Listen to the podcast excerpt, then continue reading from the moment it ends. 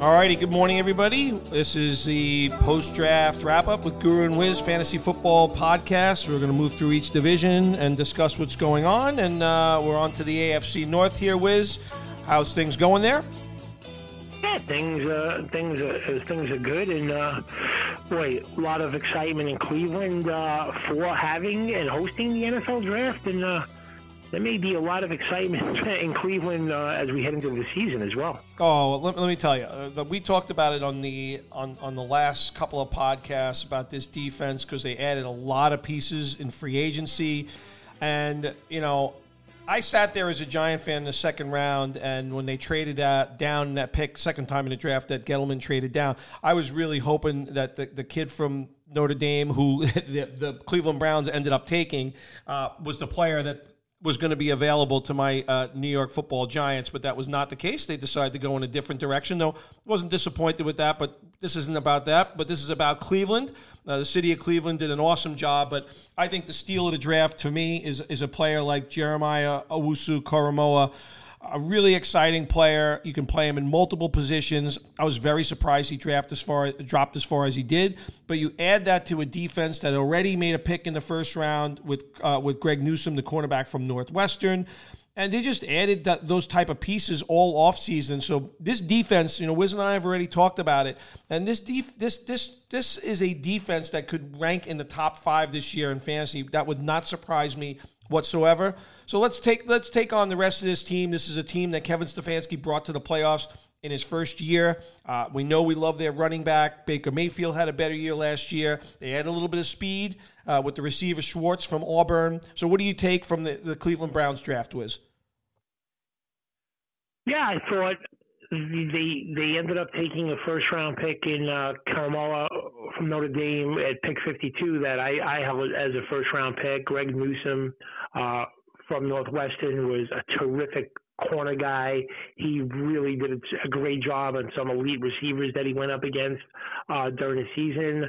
Um, Anthony Schwartz is a different type of receiver than the receivers they have that can really uh, make explosive plays down the field. I thought I, I thought I thought even uh, Tommy Total from uh, from Ohio State uh, with the round four pick, uh, pick 132 was was a terrific pick as well. I thought I thought the Browns had the best draft uh, in this in this whole thing. Uh, I, I just I just love what they did um, from start to finish. And uh, when we, you know, we, we've been talking about their defense, as you mentioned, their first round pick, Grant Delpit from LSU, if he could come back from that injury that he suffered before the season started, uh, the, the Browns defense, um, from getting after the the pass rusher now that they have Garrett and Clowney to their secondary, which has a bunch of good players at safety and cornerback. Um, their, their defense is going to shut some people down this year. Oh yeah, no no question about it. And uh, you know the Cincinnati Bengals will be dealing with this a couple of times a year. Um, there was a lot of debate coming into this draft. They had a high draft pick, number five in this draft. What was the Cincinnati Bengals going to do with this pick? Were they going to protect? Uh, Joe Burrow uh, with with an offensive lineman like Penei Sewell, or they were gonna were they gonna team him with his with his teammate Ja'Marr Chase, and they decided to go the Ja'Marr Chase route. So when you look at this receiving corps, it's now Ja'Marr Chase, Tyler Boyd, and Tee Higgins. Very very scary. They didn't draft a tight end. That was something that we thought that they they could have used on this team. I think one guy will be watching. I'll, I'll certainly be watching because there's not a lot of running back depth here. They lost Gio Bernard. Guys they've drafted the last couple of years have done nothing. We know Joe Mixon has been a little bit injury prone. Uh, they drafted Chris Evans out of Michigan. And they really did address their offensive line in the second round with Jackson Carman from Clemson. And they added the edge rushers. They lost Lawson. Geno Atkins has moved on, but they added Joseph Ossai and Cameron Sample uh, with edge rushers in their next two picks. So, uh, and, and actually, the last thing I want to add I think this was one of the few teams, if not the only team, that took a kicker in the draft. Uh, Evan McPherson from Florida. And when you're talking about an offense that's potentially going to put a lot of points up, you know, when, when a kicker gets drafted, it's something that you do want to pay attention to. So, Wiz, your take on the Cincinnati Bengal draft? Well, not only did they take a kicker, it's not like they took him with their last. They took him with their with their fifth pick, pick, pick one forty nine. See, Cincinnati, I think, I think this didn't work out for them as they hoped. Um, they elected. I mean, it was obvious they were going to go wide receiver and and tackle with their first two picks. In retrospect, I think they would have been better off uh, taking Penei Sewell and then getting a receiver that that lasted um, the receivers that lasted where they were picking at pick 46. Ja'Marr Chase, he's at the top of the receiving class that came out this year. Uh, that's obvious. He's got the connection with Joe Burrow, but I don't love the Jackson Carman pick. Uh, I think he's still a little bit of a prospect. He's athletic. He's getting better and better uh, as, as it was going. You know, as the season went into the playoffs, he was getting better. But I think he was a little bit of a reach. And looking back on it, I think maybe the combination of Penei Sewell, and a, and a different receiver that that they could have gotten would have been a better combination. That said, the Trey Hendrickson free agent signing combination with Joseph Ossai from Texas and Campbell Sample from Tulane gives them some terrific players to get after the quarterback. Um, and Cincinnati is one of these teams that is on the, the right path in terms of trajectory. And uh, overall, I thought their draft was okay, just just okay. Um, made some good picks in the middle of their draft, but I just didn't like the Jackson Carman thing, and I, I just like I think they would have had a better combination if they would have went Penei Sewell wide receiver than Ja'Marr Chase and Jackson Carman. All right, so let's go. Let's go to the Baltimore Ravens, who who made a trade before before the draft. They they traded away their their their left tackle. They moved back, you know, back into the first round with with another with another pick here. So two round two first round picks for the Baltimore Ravens. Uh, they tackled the uh, the the uh, wide receiver and the edge position. Uh, they took Oweh from Penn State. They took Rashod Bateman. I think this is where you had him going, if I'm not mistaken. They did address the, the offensive line with Ben Cleveland from Georgia, uh, who was taken in the third round, and a couple of guys who, at, at the cornerback position, a guy like Shaun Wade from Ohio State, who a lot of people felt was actually a higher talent in terms of uh, pedigree, but he ended up slipping to the fifth round. So when you look at the Ravens, they to me it looks like they didn't aggressively pers- uh, you know pursue the offensive line, which is a, a, very key position on a team that wants to run the ball as much as they did, as much as they do, and and will. Uh, so how do you look at the Baltimore Raven uh, draft? Was you know is it a draft that it was gonna was, will make the Raven fans happy? Yeah, I thought the draft was okay, good. I thought the draft was good. Um, yeah, I mean, we talked about what they were going to do. Uh, you know, their needs, getting another receiver in there, getting after the quarterback, and, and certainly uh, offensive line. Um, so let's let's talk about that. I like Rashod Bateman. I do. I'm just always dubious of how these wide receivers are going to work with a team that really wants to run the ball first. Um, I think he's a he's a good wide receiver. He could be a good fit. He runs the route a lot more um, that that could be a good connection with Lamar Jackson. Um, than what they've had in the past. So I think um, I, I, think he could be okay. I, I, don't mind the pick. I like the player. Um, Ola from from Penn State is an absolute freak of a player. He's going to wreck games. Uh, I thought that was an amazing pick. Ben Cleveland's an interesting guy. He would just maul and dominate physically his opponents in college. His technique is not great. So the question is, he's a perfect fit for Cleveland if they could coach him up and get him with better technique. That's an important thing. And then yeah, I, like Brandon Stephens from from SMU as well. Um, and then some of their their other picks were, were just okay. I, I thought the the Ravens had a, a good draft, mostly because of the uh, the Ola pick from Penn State with their second pick at the end of the first round. I thought he was he's good. We'll have to see how Bateman you know, gets on the same page with Lamar Jackson, and if Ben Cleveland, with that giant size of his, can be taught a little bit better technique, he can be a, a tremendous attribute in their running game.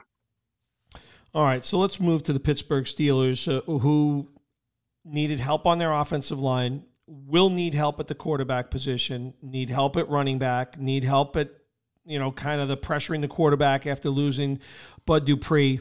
Um, you know, I think this is, you know, I know they gave Mike Tomlin an extension here. this is critical time for the Pittsburgh Steeler franchise. This is a team that started 11-0 last year. I just I look at what's going on here. And I, and I really do worry. I was shocked that they took a tight end with the second uh, pick and with their second pick at 55. Not not that he was not a good player, and Pat Freiermuth from from Penn State, but just where other needs were. Very very surprised that they went in this direction you know, taking a running back in the first round, uh, you know, you know how I feel about running backs. Not saying that Najee Harris is not a talent, but there is so many other needs on this team that need to be addressed. So I, I think that the Steelers franchise in general is going in the wrong direction, despite the fact that they have very elite talent at the wide receiver position. But I don't like the way Ben Roethlisberger finished this season. They really don't address anything about the future at this position. So, so I have big concerns around the Pittsburgh Steelers. Maybe, maybe I'm mistaken about their draft. What is your take on it, uh, Wiz? I don't like what Pittsburgh did in this draft. Um, Najee Harris is a good player. He's a very, very good player. I mean, I think a case could be made that he was the top running back coming out of this draft. Um, I just don't think he's the type of player that, when you look at comparison, where you know Williams from North Carolina goes comparison to Najee Harris, it just it makes the value of Harris um, diminished. I think. I think he's a good player. Uh, I, I just don't necessarily like, even though I predicted he'd go there. I figured this is what Pittsburgh was going to do. I just am with you in the camp that I don't like that as far as value. So I agree that Pat Freiermuth from Penn State was the second best tight end, but after Kyle Pitts, it's an enormous drop, and I think tight ends two through eight are probably kind of certainly two to five or six are all very very close together. Um, so that pick with the, with the second pick is okay, but again, it's not addressing um, what they needed to do the most. And then, you know, Kendrick Green is a good player from Illinois. Uh, look, Pittsburgh's down to their third round pick, pick 87. They have to address the offensive line. I just think they needed to do these things early in the draft. And uh, Pittsburgh, to me, has a declining roster. And after looking at what some of these other teams who I think have better talent and have had better drafts, boy, I hate to say this, but I think the Steelers may come in last place in that division this year. Now that is a bold statement. Um, yeah, no, I just think uh, you know. Again, a lot of times when you look at football teams, the offensive line predicates a lot of what a team wants to do. Uh, it, it, you know, if you're able to run the football, you're able to sustain drives, keep your defense off the field, have them rested. And when you're losing two guys you know, like Villanueva and Pouncey, those are big losses, and, and they really haven't addressed it.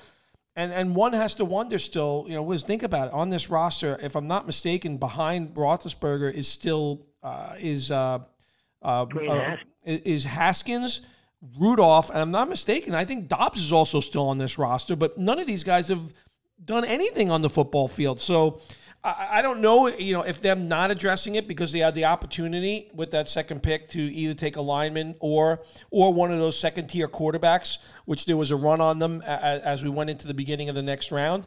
It's just to me very very surprising. I'm I'm I'm very concerned about the Steelers.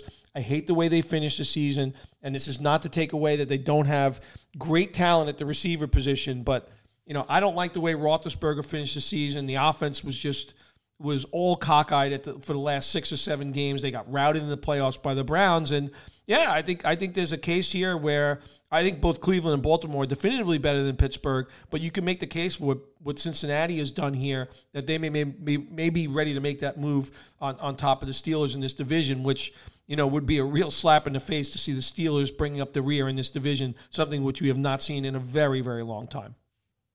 Yeah, I mean, you know, uh, I'm just saying. I think I, I'll say this: there's a better chance the Steelers will come in last in the division than they will in the division, and that's something that probably hasn't been said in I don't know 40 years or or something like that, maybe longer, um, 50 years. Uh, but I think in my opinion, there's more of a likelihood that they will come in fourth than first in the division because Cleveland um, played in the AFC Championship game, and uh, their roster is better and stronger, and um, and and and the Ravens are, are a very good football team as well, and uh, and Cincinnati has done things in free agency, the drafts, and uh, have a quarterback who, could, if he could stay healthy, uh, there's not a reason to believe that they're not uh, on ascending team as well. So uh, I think that Steelers are going to be in for a long season. All right, very good. So Guru and Wiz Fantasy Football Podcast, Spotify, Apple, and SoundCloud. So make sure you're subscribing to the podcast. We're going to continue our run through the divisions and assessing the drafts. On to the AFC South we go. Wiz, have a pleasant morning. You do the same. Thank you.